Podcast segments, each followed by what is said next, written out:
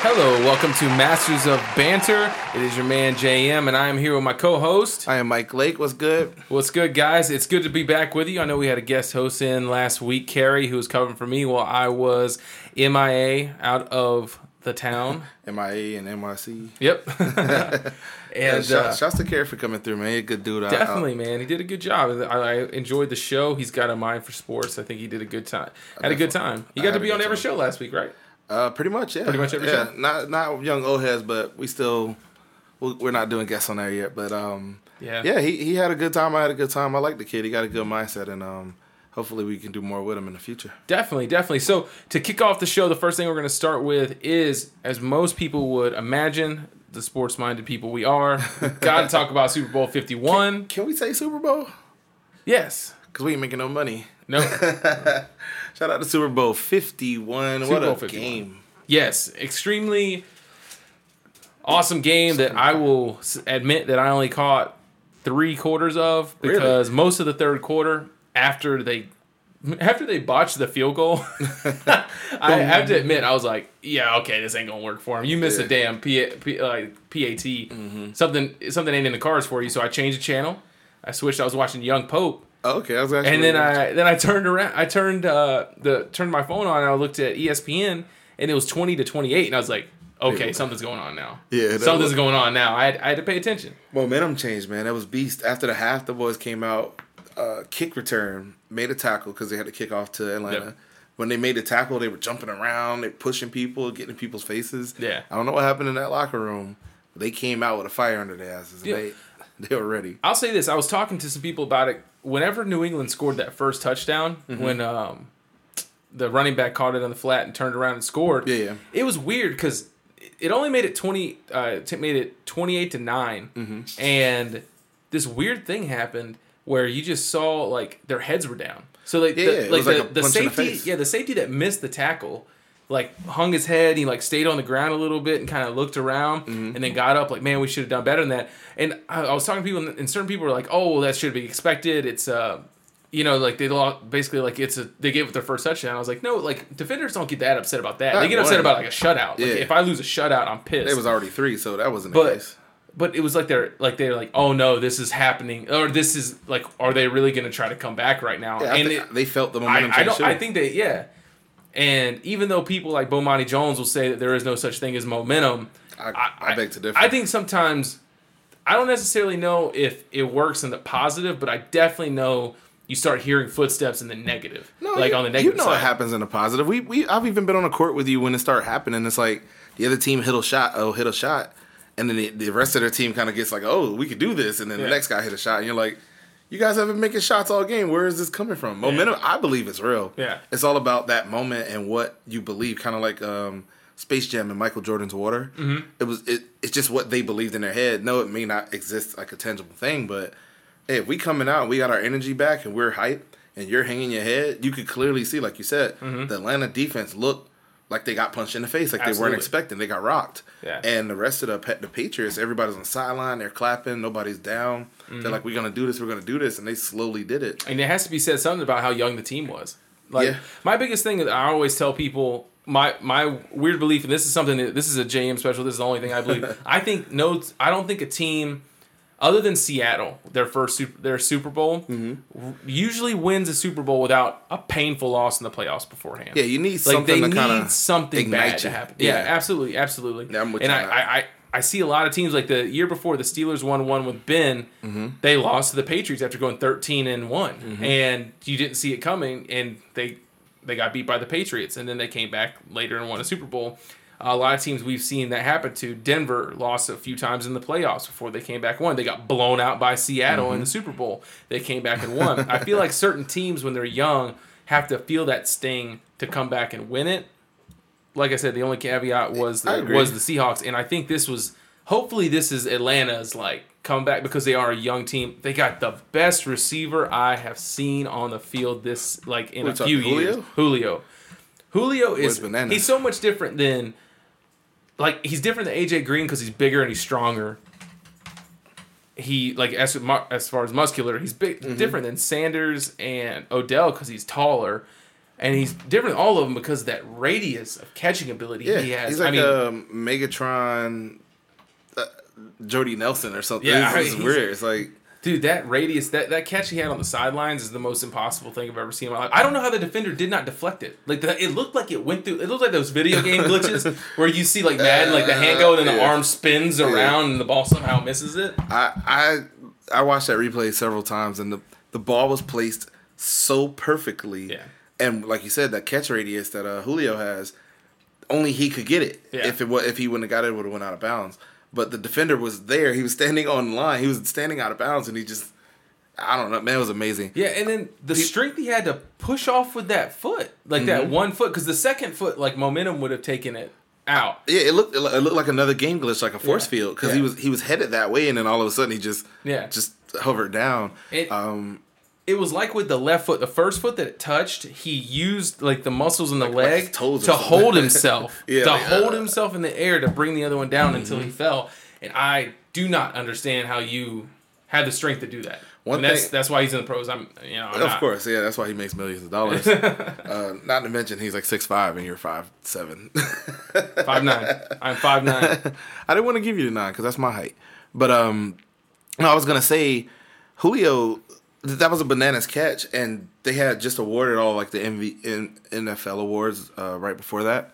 And Mike Evans got catch of the year. Mm-hmm. But I beg to differ. If they would have waited one more day for the last game to be played, Julio would have taken that. And you know I'm a Bucs fan. Yep. But that catch was just beyond retarded. And also, speaking of retarded catches, what about on the other side? Yeah. Patriots. On the opposite end of a miraculous catch. Like before, they're usually the ones having it happen to them, and finally it happens. That catch was bananas. Edelman's catch was just retarded too, with the bounce off a leg, the focus that it took, like the deflected ball, 4 people diving, 3 people. Like, all the Falcons like ended up in this weird kind of an orgy. Yeah, and Nelson's just kind of on the outside catching the ball, absolutely, while falling. It was just another amazing catch. I think those two might have superseded Evans's. For catch of the year, might have superseded a lot of catches over the last 10 years, with the accession of like Odell's reach back. Yeah. But those were bananas. One last thing I'll say about these catches. Not Edelman so much, but the Falcons player, I can't remember his name right now. I'm getting old. Mm-hmm. Julio.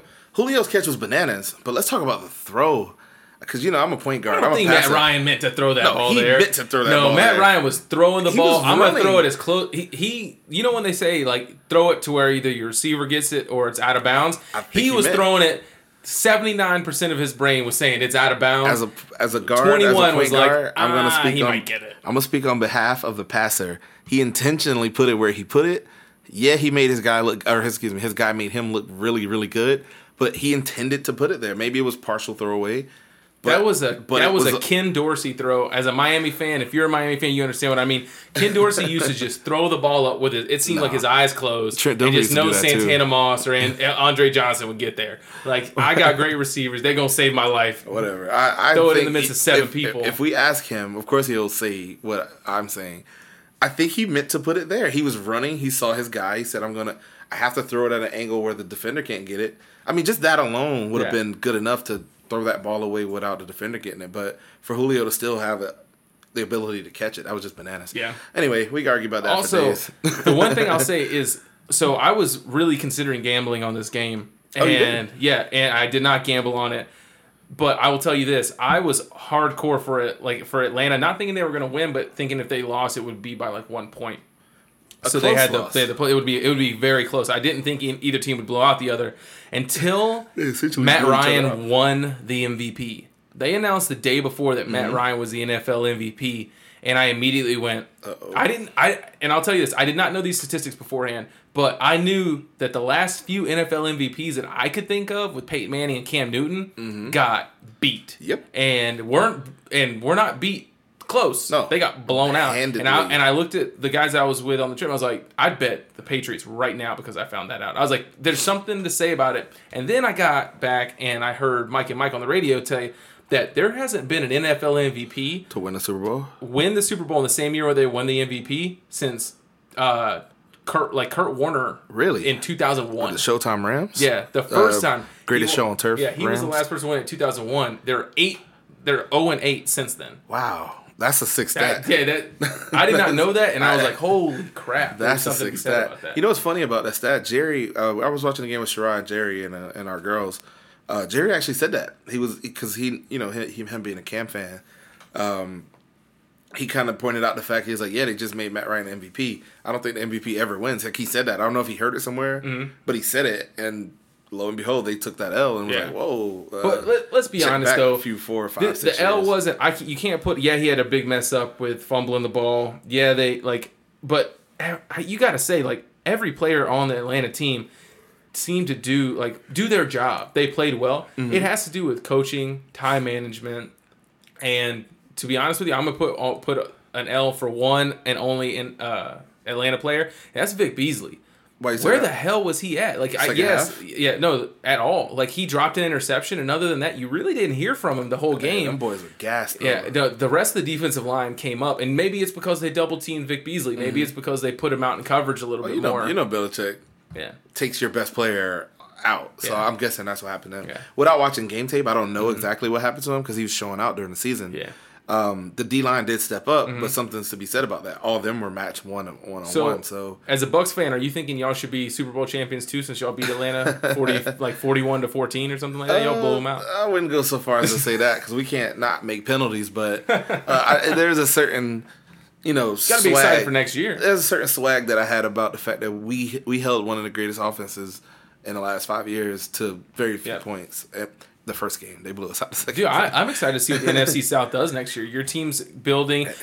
I don't know how good... I'm going to be honest. I don't know how good the Panthers are going to be because of all that talent they lost last year. It really affected them this year. And then can Cam stay healthy? Can they keep... Because they're not a deep team. They're Greg Olsen or Kelvin Benjamin or a couple offensive linemen away from being injured to just being 8-8 again. Oh, yeah. Like they're not being good again. When Kuechly goes out every year with a concussion, that's not a good look. But I'm excited for your team. I'm excited. The Saints, I think, are going to get better next year. Excited to see what happens with them.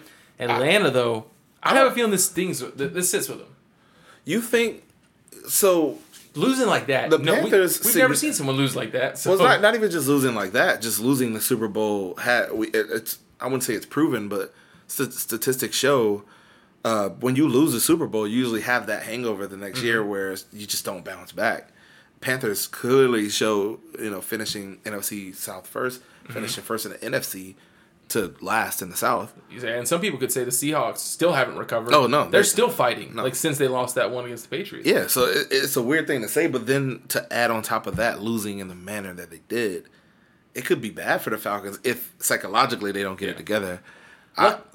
Luckily you can't. I'm not mad at it. So if I was a fan of Atlanta, which I'm not, there are some people that we know that are Atlanta Falcons fans, which we haven't heard from in quite a while. Uh-oh. But where the text at, Jake? Yeah, where's all the trash talking from him right now? But he's on suicide watch. I will say this, man. I kid. For Atlanta, I'll say that the one person that, if I was their coach or if I was someone that I would use as the scapegoat, would be the person who's no longer there, which is Kyle Shanahan, who was the offensive coordinator. It's not just because he's not there. I think, it's like you said, the biggest two things were play calling and time management, and that's his job. And where the Seahawks are looking was the Seahawks were like, man, we made this bad play call. We threw an interception. Like, you can look at people that are still in the organization that made that call. Yeah. As Atlanta, you can say, like, they're gone now. Yeah. Now there's nothing that's going to stop. Like, let's go back and do this because you played well. We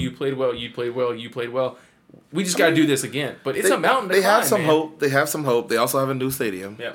That may... motivate them and push them forward. I frankly don't care. They're kind of our rivals. Yeah. They're definitely within our division. And I hope they lose to us twice again, like most seasons. And I hope we finish first in the South. Yeah. That's all I'm hoping. We being the Bucs. I want the Panthers to bounce back a little bit. It was kind of pitiful to watch them go through the motions the way they did. It wasn't a good look to watch the Super Bowl runner-up, the NFC champions, come back the way that they did. I don't want to harp on that too much longer, but you still got the Cowboys. They're a young team. Yeah, it's a mountain to climb. Yeah. To make it to the Super Bowl, I think that, like Dan Marino always says, he made it to, like, I think his second year, he made it to the Super Bowl and just assumed, well, we'll be back, we'll win another one, and he never got back. It is so many things have to happen for you in a good way. Like the Patriots. Can't enough be said about the schedule they had and how easy it was. It allowed Brady to come back in and acclimate. Mm-hmm. And then they got an easy playoff schedule where you had they faced the Texans for their first game. I mean, come on, the freaking Texans. That was a nothing matchup. With Brock Osweiler. So all the people that's all like, oh, he did it without Gronk. I'm like, his road to all he really had to do was focus on whatever team came out the NFC. Yeah. It reminded me a lot of the Cavaliers. Yeah. When LeBron was on the Heat. It's like, oh, you can talk all the crap you want, but you know there's nobody in NFC that in the East in basketball that scares you. So all you really have to do is focus on getting there, and when you get there, then you just put it all on. That's why I knew LeBron was never going to go to L.A. Yeah, I knew he was never going to the West. He would never go to the West. Why would you ever go to the West? If you're the guy, why would you ever go to the West? You guarantee at least East champion and the league champion, if you could put it together. All you got to do is beat one real good team. I mean, not to say that the rest of the East teams are slouches, but compared to what LeBron has had with Kyrie and those guys and Wade and Bosh, it was never really a comp. I mean, there are certain setups that might have been advantageous for him to do, but no, there was no reason. And plus, there's no argument for him being the good guy again if he goes to the West. If he just starts hopping around. Well, going out West just means you got more competition. They actually got bona fide big men out there. It's a different type of game out there, in my opinion, as a Western fan. You need a point guard, and LeBron can't be your point guard. That's why the Rockets suffer every year, because they try to make Harden a point guard. CP3 can ball. But on some people are saying that the Cavs can't survive right now because ain't nobody being a point guard. Yeah, no. Kyrie is a two guard. Yeah. He's just short. Out West, though, I think you definitely need a point guard, and that's why when CP3 isn't – you need a point guard and a big man. Yeah. You need some kind of setup in that format, because even when we had, like, Kobe, Shaq in L.A., Kobe would run the ball, but, I mean, we still had Fisher. Mm-hmm. He still got to play – you need somebody who can guard another point guard. And a team that could kind of have those role players out West. In the East, you don't need that. You just need, like, a couple stars. Yeah, there's only, I think, Kyle Lowry and Isaiah Thomas are the only people that you could say are. Oh, and John Wall. John Wall's point guard. But yeah, those are the only three point guards. The rest of his team is trash. Yeah. You never really have to worry about them. Kyrie could shut him down, and LeBron could just do whatever he wants. They'll probably be the 5 seed in the East, which is basically like being the 9th seed in the West. Exactly. Whatever. But anyway, not talking about the NBA now. That's not what we're doing right now, this episode. So finally, Atlanta, we feel sorry for you. Jake, we don't. We're hoping that the rest of the fans other than Jake survive. Well, somebody find Jake for us and have him come on Masters of Banter. Hey, it's a consolation prize. You won the Fantasy League. Feel good about that. I mean, that's kind of like a trophy. You win the Shit Division Media Fantasy League. Moral victories. Moving on from Jake and the Atlanta Falcons, we're going to move on to the Grammys, which are this weekend, which I'm really hoping for Coloring Book, man. I'm really hoping that he wins. Coloring Book by Chance the Rapper. I hope it wins in the best rap category, and I hope he gets new artists too. And I hope Kanye don't win. Where is he nominated? Best artist? I think album of the year. Isn't Pablo nominated for album of the year? Huh, I had the list up earlier, but I was doing something else. Yeah, I hope he does not win it. Why not? I hope he's got the same juju that Cam does with All Lives Matter, with having lunch with Trump. I hope that there's a little bit of a curse. I heard he deleted all his Trump supportive tweets. Yeah. The internet, though. We got it. We got screenshots. It's the internet, though. We have screenshots. We have evidence. Yeah, got the evidence. He could delete all the pictures that he could find of his blonde hair. It's still there. It's somewhere on the internet. All right, here we go. Record of the year is separate from album of the year. Record of the year. We got Hello by Adele, Formation by Beyonce, 7 Years by Lucas Graham, Once I Was 7 Years Old, Work by Rihanna, Stressed Out by 21 Pilots. That's a big nominee, but I don't think they'll win. No, I don't think they'll win, but it's cool as hell that they're in it. That's kind of like a nod to the only kind of rock band still around that's alternative. I think Adele will get that one. You think she's going to beat out Formation? I think so, yeah. It's Adele. She's been like 8 times platinum. As someone who has and successfully does all the time bait Mike into an argument about Beyonce and Adele, I would vote for Beyonce. I think the album that she put out with Formation. I don't know if the Grammys will, though. Yeah, they're a little snobby. Yeah, I think Adele would get it just snobby. On song. Cause we're talking record of the year there.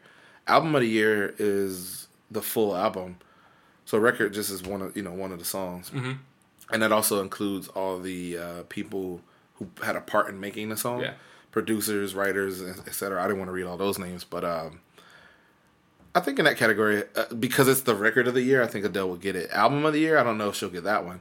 Who are the people for album of the year? Album of the year noms are Adele with 25, Beyonce with Lemonade, Justin Bieber with Purpose. I don't know how that happened because that album was trash. Drake with Views. There's a lot of positive energy for Justin Bieber this past year. A lot of like he's getting his swag back, and then he ruined it with that lame ass T-Mobile commercial. You know how? Let me finish the nominees, and then Sturgill Simpson with A Sailor's Guide to Earth, which I haven't heard yet, but I'll listen to before the Grammys. Is Blonde nominated for anything? No, I don't think it made the cut time wise. Oh, okay. I don't see it anywhere. Song of the year, Formation, Hello, I Took a Pill in Ibiza, Love Yourself in 7 Years. I mean, those three categories are the three big, and they're all basically the same people. No. Oh, did he get nominated in the rap category then? Oh, let me get there. The new artist, which I mentioned a second ago, while I slide down to best rap. New artist category is Kelsea Ballerini. I don't know who that is. The Chainsmokers, Chance the Rapper, Maren Morris, and Anderson .Paak. I love Anderson .Paak. Ooh, I love Chainsmokers album's pretty good too. I like Chainsmokers. I haven't heard the whole album, but I enjoy their music. That's a tough list. I feel like that's a new artist is always tough though. But the Grammys all like we talked about this when we did the pour up last week. The Grammys are hard to win. They're not like an easy award. It's not like a layup. No, this is the award for music. This is the Emmys. Especially album or record of the year. I mean, that's serious. You look at the people that lost. I don't see Kanye on anything here. Did he not get nominated for anything? I'm still scrolling. I haven't got the rap yet. I bet this was on Twitter and I forgot about it. Like, I bet we made fun of this before. Oh, Solange was nominated. Best R&B performance, Turning Me Up by BJ the Chicago Kid, Permission by Ro James, I Do by Music Soul Child. I don't know.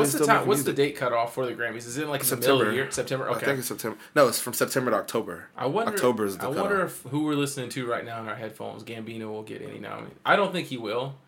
I think he will. You think? I think he will for. I know the composer who wrote the music might. I know that might. Gustav Lunderson. Yeah, the album might get a nom, but I think it's that guy that would get it. If I could see that. I wouldn't disagree. You gotta admit the scores were amazing. Urban Contemporary, which is a category I like, Beyonce Lemonade, Gallant with Elegy, King with We Are King, Anderson .Paak with Malibu, which I absolutely love, my favorite album of last year, and Rihanna with Anti, which is also a really good album. Okay, now I'm down to rap. Jeez, that took a long time to get. They put rap at the bottom, the back of the bus, if you will. Chance the Rapper, No Problem, is the best rap performance.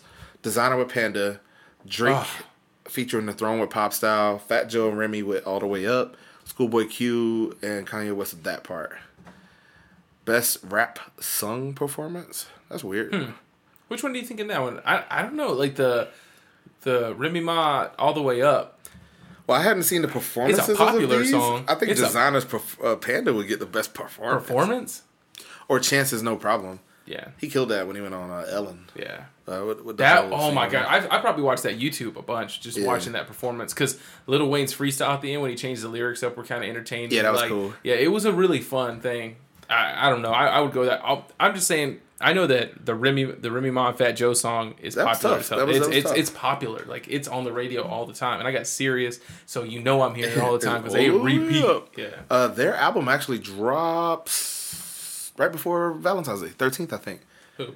Fat Joe's, and I think Remy's like all over it. I don't know how that. I don't know if it's his album. The perfect Valentine's track for the one you care about. Actually, it come out this week, I believe. Right along with that Lupe Fiasco. Ooh. That drops Friday. Name drop. Yeah, shout to Lou. Drop top. Name drop top. What was I gonna say? That dope in that crock pot. Anyway, that song been stuck in my head forever. The two best, or I would say the highest categories. At the Grammys for rap will be best rap song and best rap album. Best rap song consists of All the Way Up, Famous. That's Ye. There's Ye's nomination. Get him out of here. Hotline Bling with Drake. They have his real name listed. It's kind of weird. Aubrey Graham. Really? Yeah. I think this is credited. Because remember, rap song, when they do song category, it credits the creators of the song, producers, writers, more so than the artists themselves. So you may have like a Beyonce song, but it's like written by Neo. So Neo would get the nod there. But Aubrey Graham, Hotline Bling, No Problem, Chance the Rapper's name is Chancellor Bennett. That's kind of weird. Yeah. I mean, Chancellor. No Problem by Chance the Rapper and Ultralight Beam, which also had Chance on it. Kurt Franklin, a whole bunch of people. That's another. Yeah, got two nods in that one category. Ultralight Beam? Kurt Franklin? We don't know Ultra. Yeah, he was at the end. He spoke.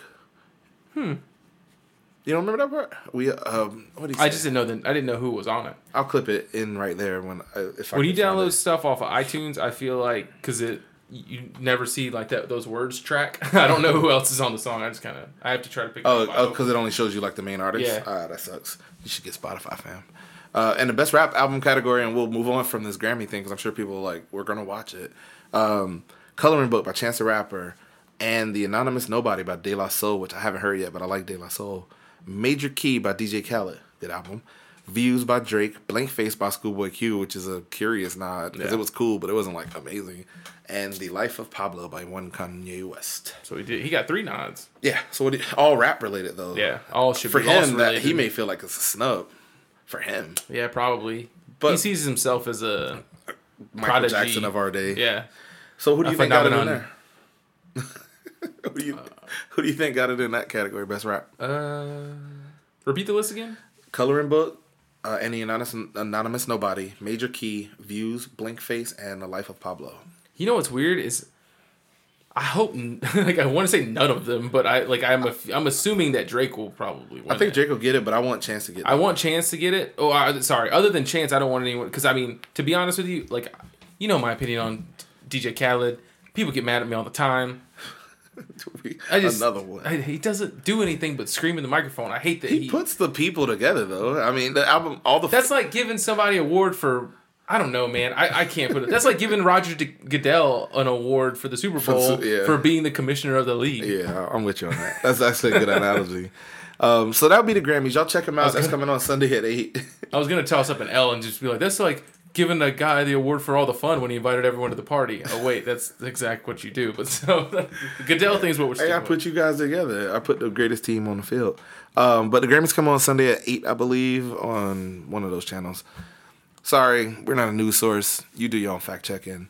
Moving right along, I want to ask you, JM, had you seen Netflix documentary 13? I have not. Well, you should.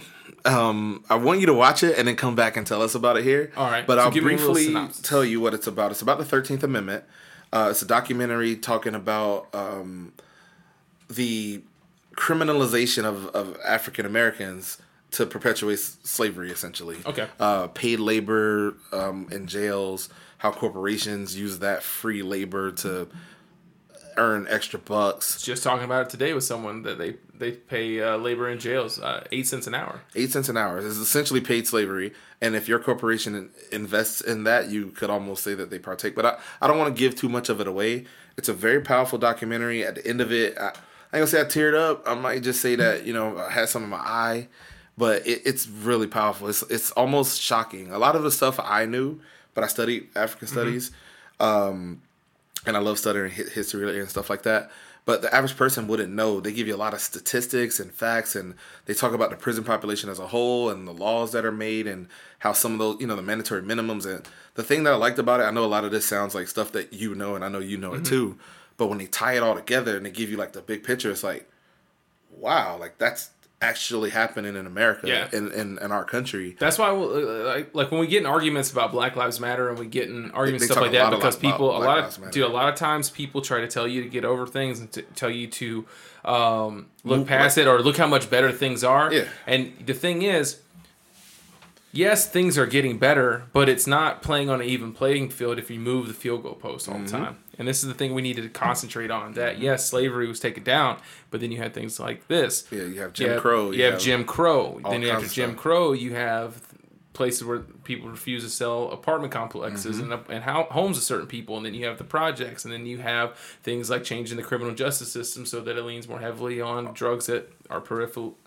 Yep. Are primarily used by African Americans or primarily sold by African Americans as opposed to drugs that are primarily sold or used by Caucasians and Hispanics. I don't want to give you too much of it, but you're hitting the nail right on the head. No, this is something that it needs to be talked about. I'm actually, we can do now a whole show about it, and I'd be 100% down to do that. Dude, I don't have a problem doing that. Maybe we'll do a re-up on the 13th. Special edition of Masters. I almost said Men in Black. Yeah. What the fuck? Masters of Banter special edition. Black Lives Matter episode or something like that. We'll talk about it off air. For sure. But check it out. It's on Netflix 13th. And actually, the creator of it did an interview with Oprah after. That's also on Netflix. And that was good, too, because she talks about some of the stuff and the people. Bro, when you see the people that they interview, not just like Black Lives Matter people and not just people you would think like, oh, of course. Bro, they got Angela Davis. Mm-hmm. Like, they interviewed her for this documentary. They got Newt Gingrich to come on and talk about, like, why certain laws are made certain ways, and it's almost like a, did he know what he was coming to do? Like, I think that all the time, man. I see Vice interviews, and I'm just like, you idiot. Like, what are you doing? Did they tell you where you were coming, or did they lie to you? Like, when they interview some people in, like, other countries, like, did they not tell you a translator was in the room? So even though you're not there, they're definitely telling them what you're saying to your other people. It's almost like getting a cheater on Cheaters, and it's like, yeah, just tell us about your day, and they start telling them about how they cheat, and it's like, you're on Cheaters. Yeah. I don't know why these people came, and Oprah even asked her about it, and she explains her method, which I won't give too much away again. I am enthralled by this. I was told to watch this many times by many people, and I don't remember all the people who told me. But I put it off because I knew a lot of the information. Mm-hmm. But I would say to anyone who thinks that this was well done, very well tied together, big picture status. It takes a lot of those little pictures and things that we just discussed just now about voting and criminalization and Black Lives Matter and Trump and all these different things, and it puts it in one big picture. It's called 13th, and it's really good. It's on Netflix, so check that out. All right. Well, my TV thing that I will give out as far as you give me the 13th, I've been telling you for weeks. I'm going to give two. I need to get up on it. I'm going to give two because I understand that not everyone likes TV for the same reasons I like TV. Mm-hmm. So I'm going to give if you are a serious TV watcher and you watch it for the cinematography or you watch it for the originality or you watch some stuff just because it's so different than what TV's doing, try Young Pope. The Young Pope on HBO is such a different show. It is such a guy that knows how to make movies, decided to make TV shows. So It's not just about problem, premise, solution, end of episode. It's about a creation of a story and the vividness that comes in life where there are different things that make up a person. There's different arcs. Yeah, and it's insanely funny at times in ways that sometimes it maybe shouldn't be funny. But I would recommend it. But it's not a show funny for everyone. Yeah. The ratings aren't crazy with it because it's not a show for everyone. I've had several people that are like, dude, I could not get through it. But as with most TV shows, I always tell you, make it to the 4th or 5th episode. Before you then make a judgment because you don't know what the show is yet. Mm-hmm. Second one I'll tell you is Taboo. Taboo is a hell of a lot of fun. I would say the opposite. Like, you don't have to be a like crazy avid TV person that watches it for these dynamic reasons. You can just like good entertaining TV where you see somebody just get freaking slashed apart and someone just play games and mutter, maybe ununderstandably in an English accent. So you might like that. So there's Tom Hardy. So he can't really understand a lot of these things. I saw the preview for that and I wanted to jump on the train from the jump and I forgot to DVR it. Yeah. And I forgot, if you don't DVR something right when you think about it. Yeah. Till someone else comes back and say, "Hey, you should watch this," and then you tell the story like I just did. I missed it. They are both two good shows to binge or get caught up on before Sweeps, which is about to hit us with girls. When is Sweeps? Well, Sweeps is like the primetime television. I know what it is, but when is it? I think it's like February through. Oh, you're right. It's like the lead into summer. Like February through June or something like that. But I know that a lot of TV shows are coming out. You got Girls. You got Legion. You have Billions. A lot of shows are coming back that I think that are pretty highly acclaimed shows. 24 just came back. 24 just came back with the guy that wears dreads and Walking Dead. Yeah, shouts to Jerry from Straight Outta Compton. Yep. I think his name is... I don't know his real name. That's crazy. It's Dre. We just call him Dre. And the show is Eric Carter, and he has a simple... Fake Dre. He has a real simple first name like that, too. Like Mike Lake or something. Yeah. Anyway, I did check out 24 if you didn't. Nope. Came on Sunday after the Super Bowl and yesterday. You know how the real-time events, that premise still works. The adrenaline pumping still there. I don't know if you like the original, but I loved it. And all the original elements are still there, even though Jack Bauer's not there. Yeah. So I would tell anybody who's kind of skeptical on reboots, this one works, and it's working so far. There are only two episodes. It is an interesting premise that the show is based on. At least the first one was a Muslim terrorist. This one, very interesting time to do that. I ain't gonna tell you nothing about it, but terrorism's there. We just don't know where they're from yet. We'll get to that. What I do want to see from you, and I'm going to ask you right here on our show, you know how you did Nostalgia Overload? Mm-hmm. I'd like to see you do something on reboots. Okay. Just throwing that out there. How annoyed I am with them? Maybe. Whatever you want to do. I can definitely write an article about that. I was thinking about it for myself, and I was like, I think JM would write it better. There's a whole lot of them coming out right now. You got the Taken show that's being remade. They are remaking Taken. Why? You have the 24 Legacy, and the lamest is the Blacklist that they're bringing back. The Blacklist flip? So all the villains that he went against, they're bringing... And I didn't like the Blacklist, but now they have... I kind of like that. The Blacklist's worst enemies are now getting together to try to find their own redemption. And it's like Blacklist... You know what it is? That is the equivalent of... It's what Gotham did. It is the equivalent of... Which is another reboot. Is equivalent of Spider-Man Unlimited when they like, you know what? Well, the Spider-Man cartoon's done. Let's try to start one in the way in the future and then get another Spider-Man and then the whole, you know, or Batman. Gotham's going through that right now with the rise of the villains. All the villains are kind of teaming up. Riddler, Joker. But it's not a different show. It's still the same characters in the rise of the villains. Yeah, well, the way Gotham has been doing it, they do it in acts, if you will. So last season was like the Frozen one, the one before, like they theme it per one, so it's not a reboot, but it's kind of a reboot because if you look at stick more to the Joker, I love the kid that plays the Joker. He's from Shameless. He's slaughtering it, but this Blacklist reboot is kind of the same. The season ended, and then that thing started the very next week. So I don't know what you want to call it, if it's a reboot or what, but they're just trying to extend it by saying it's a spinoff. What's crazy to me is I feel like NBC, Fox, and CBS know what they're good at. They know, like they've done The Office, they've done The Community. They've got Michael Schur is their hot, like the Good Place is a great show. They know what they're doing with This Is Us, good drama. I mean, heavily critically acclaimed.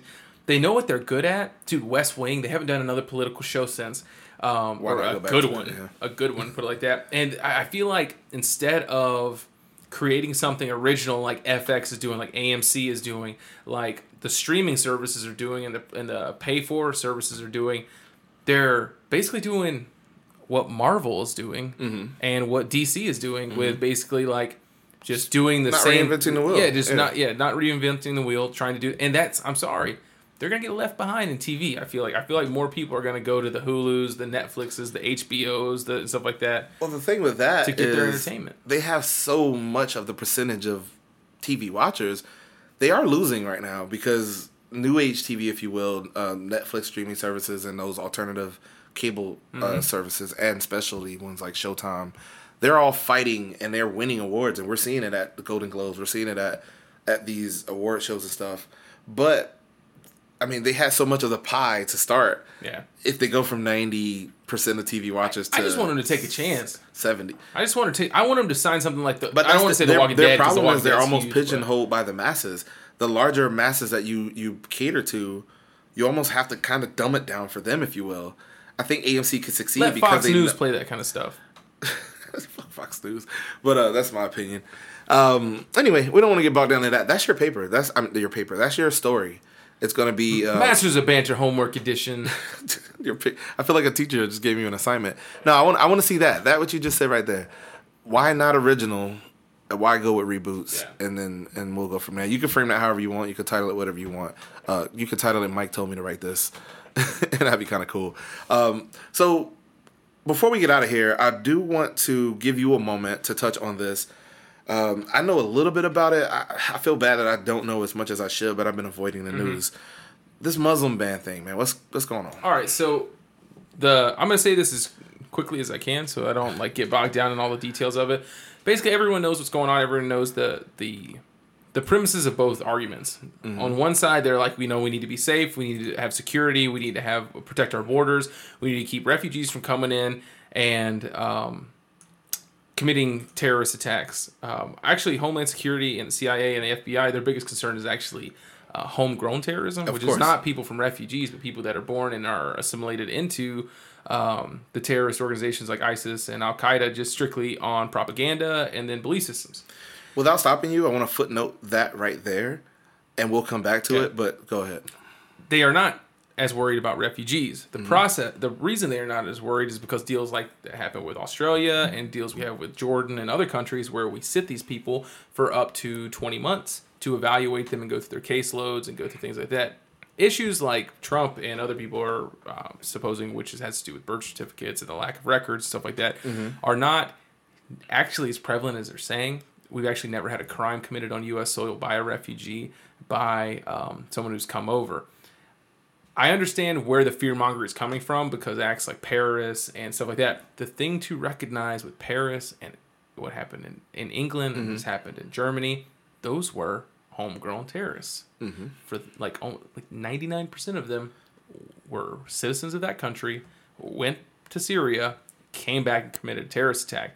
Also, those attacks were committed were because we were kicking the shit out of them in Syria. So this... That's their premises of is fear mongering, and the Democratic premise is that this is not who we are as a country. We need to have the ability to we need to vet, we need to evaluate, we need to pick a certain percentage of the ones we let in, and we need to make sure that they are capable of assimilating into our culture and becoming beneficial and not hindrances on our society, but they build it up and they make it great. And they do what every other citizen or immigrant has done for the last 300 years. Exactly. My thing that I will say is that I feel like the Democrat, while this thing is absolutely horrible, it is wrong, it is so ticker tape shittily put together in the language they did it. There's typos in it. There's it's bad. And it's not well put together. It's like they pick seven countries that are so obviously picked because of business interests from Trump, and easy to do because the names pop off the tongue. Not necessarily because of terrorist attacks. If you talk about 9/11, 9/11 was committed by people out in countries that were not on that list. Correct. The people did not come from there. Yep. They came from Egypt. They came from Saudi Arabia. Interesting enough, countries that Donald Trump has business interests in. And we're not going to do anything to Saudi Arabia. Absolutely not. No. So...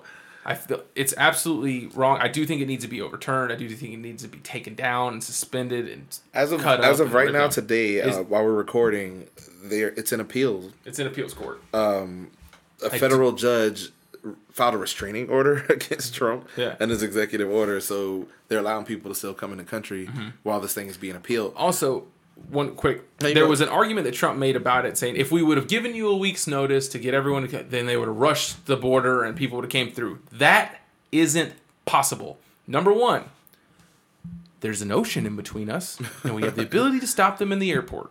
Number two, turn them back around. It is so hard to get through customs and stuff on like from Europe or Africa and everything like that. There is I think the minimum is 13 weeks. The maximum is 20 months that people have gone through this process. It's not like they would have heard, hey, we're going to change our border entry process next week. And they're like, all right, get to the airport. We're going to run through it. That can't happen. It's not possible. It is literally something that's fear-mongering. It's fear-mongering. Well, do you think part of that is... clearly it's fear-mongering, and clearly he's making moves in the interest of his businesses and his friends' businesses. But do you also think a part of that's just pure ignorance on his part? It is. It's playing... We have to stop people from coming into the country. It's not even just for his business interests and his friend's business interests. He did it because people that refuse to believe in statistics and believe in news, and honestly, the lowest common denominator of our personalities as a country is being scared. They took our jobs, people. No, not only that, the people that are saying there are terrorist attacks happening everywhere else. I am scared it's going to happen here. And instead of consoling those people and being like, hey, look at statistics here. Look, it's not happening here. We don't have homegrown terrorism right now. The attacks like the Boston bombing and 9/11, we have done things to shore up our defenses, and those things will not happen. Refugees are not part of those problems. Yeah, so you're essentially... You're fighting roaches with ant spray. Yeah, it just doesn't make sense. Yeah. It's like you're not addressing the direct problem. And I'll say this: the biggest thing that's hurting us in this argument, to where we're strengthening Trump's side, is the Democrats are being the worst parts of themselves for the conservative audience. And I feel like we could attack this. And Bill Maher spoke about this. And I feel we could attack it in a much more intelligent way. If we admitted that we do need to discuss Islam, we do need to discuss the Muslim portion of our population, and we do need to discuss some things, because while, yes, we don't need to stop refugees from coming to this country. Yes, we do not need to take countries off of the list and stop it. We do need to have a serious conversation about are we willing to have Muslims in this country admit that Islam needs to be reformed? Are we willing to push them to say, listen, the reason it's easier for you here is because if you want to take off your hijab, you can. If you want to put it on, you can. If you don't want to marry a Muslim person, you can. If you want to wear makeup, you can. You have certain freedoms. But the thing that scares people is that when we do these little polls asking if people would be okay under Sharia law or if we'd be okay with that, the number's not very small. Mm-hmm. The number isn't 1 or 2%. The number's bigger than that of people that would be okay with it.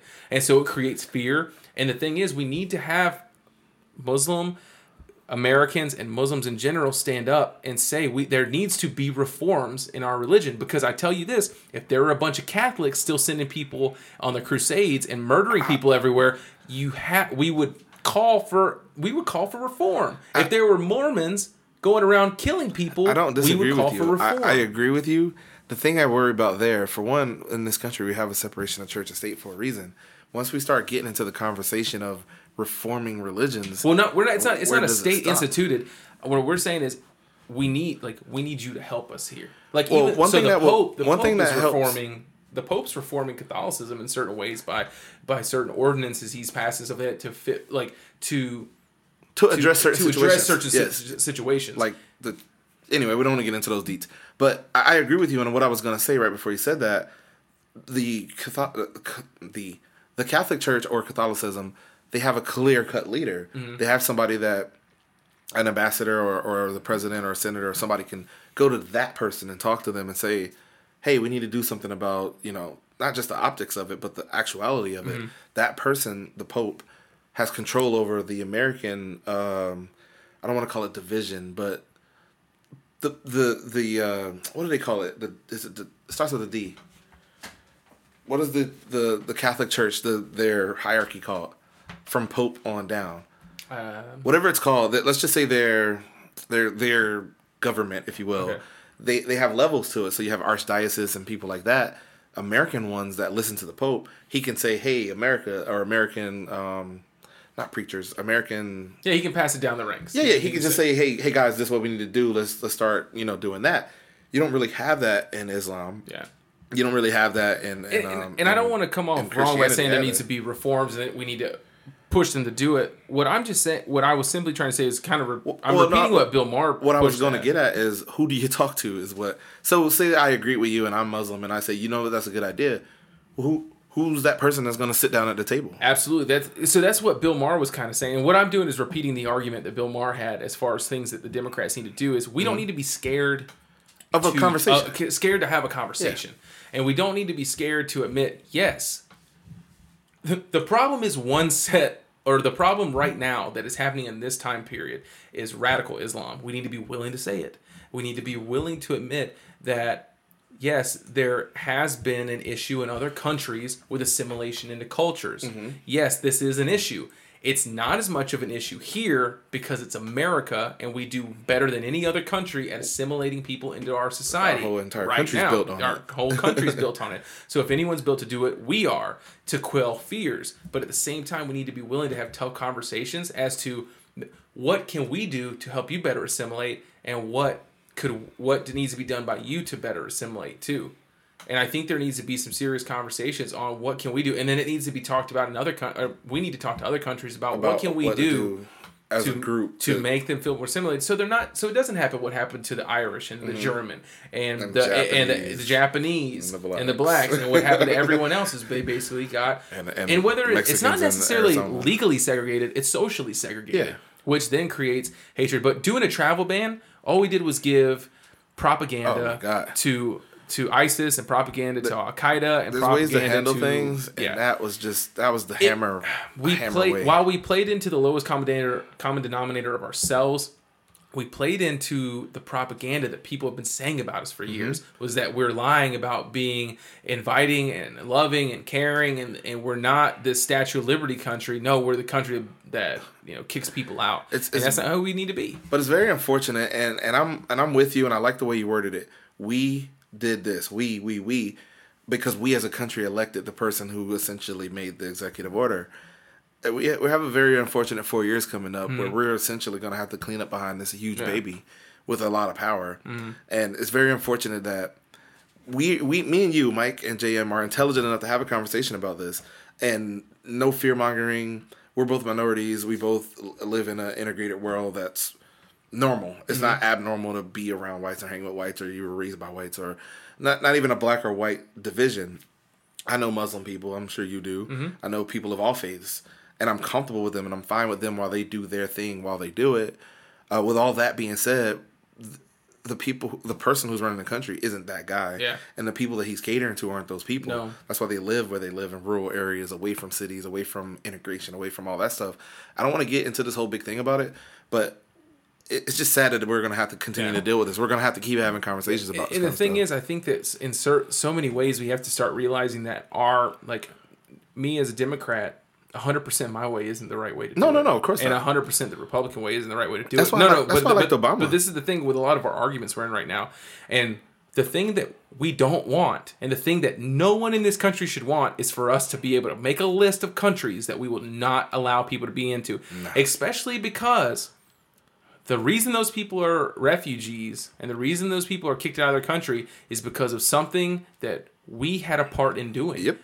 Wars we started, destabilizations, yeah. the worst possible parts of imperialization.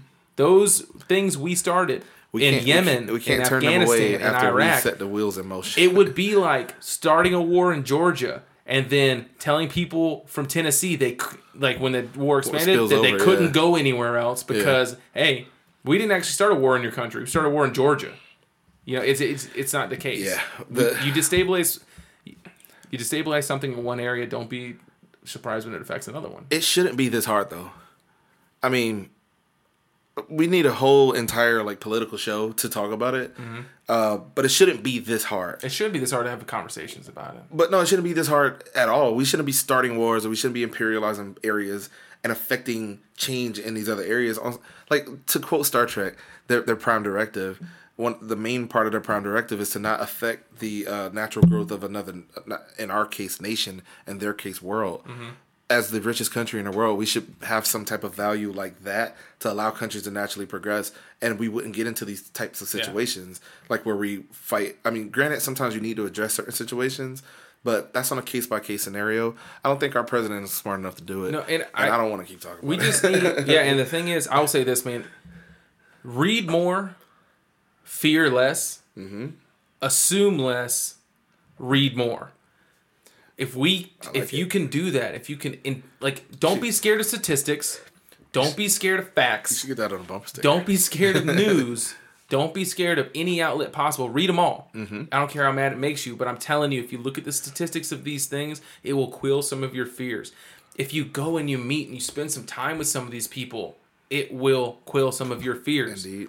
And sometimes, and I hate to say this, but I come from a rural area. Yes, you do. I come from a very rural area. And the reason a lot of these red areas are rural is because you can run from culture. Easy. You can run from people. The reason the cities in the metropolitan areas seem to be blue is because they interact with other cultures and they start to have what's called altruistic ideas of culture and values, they start to value the sum more than the parts. Indeed. And you start to realize that everyone is a part of this whole machine.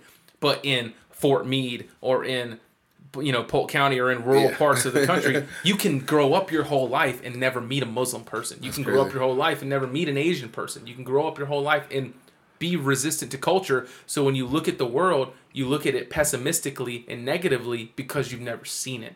It's like a spoiled child. So read more, learn more about these people, interact with these people, or just watch some of the documentaries on these people that CNN, MSNBC, Fox News do about them. Read some of the stories about the lives that these refugees have traveling over and holding dead relatives while they swim through seas and they try to escape because their home was blown up and orphans are left everywhere.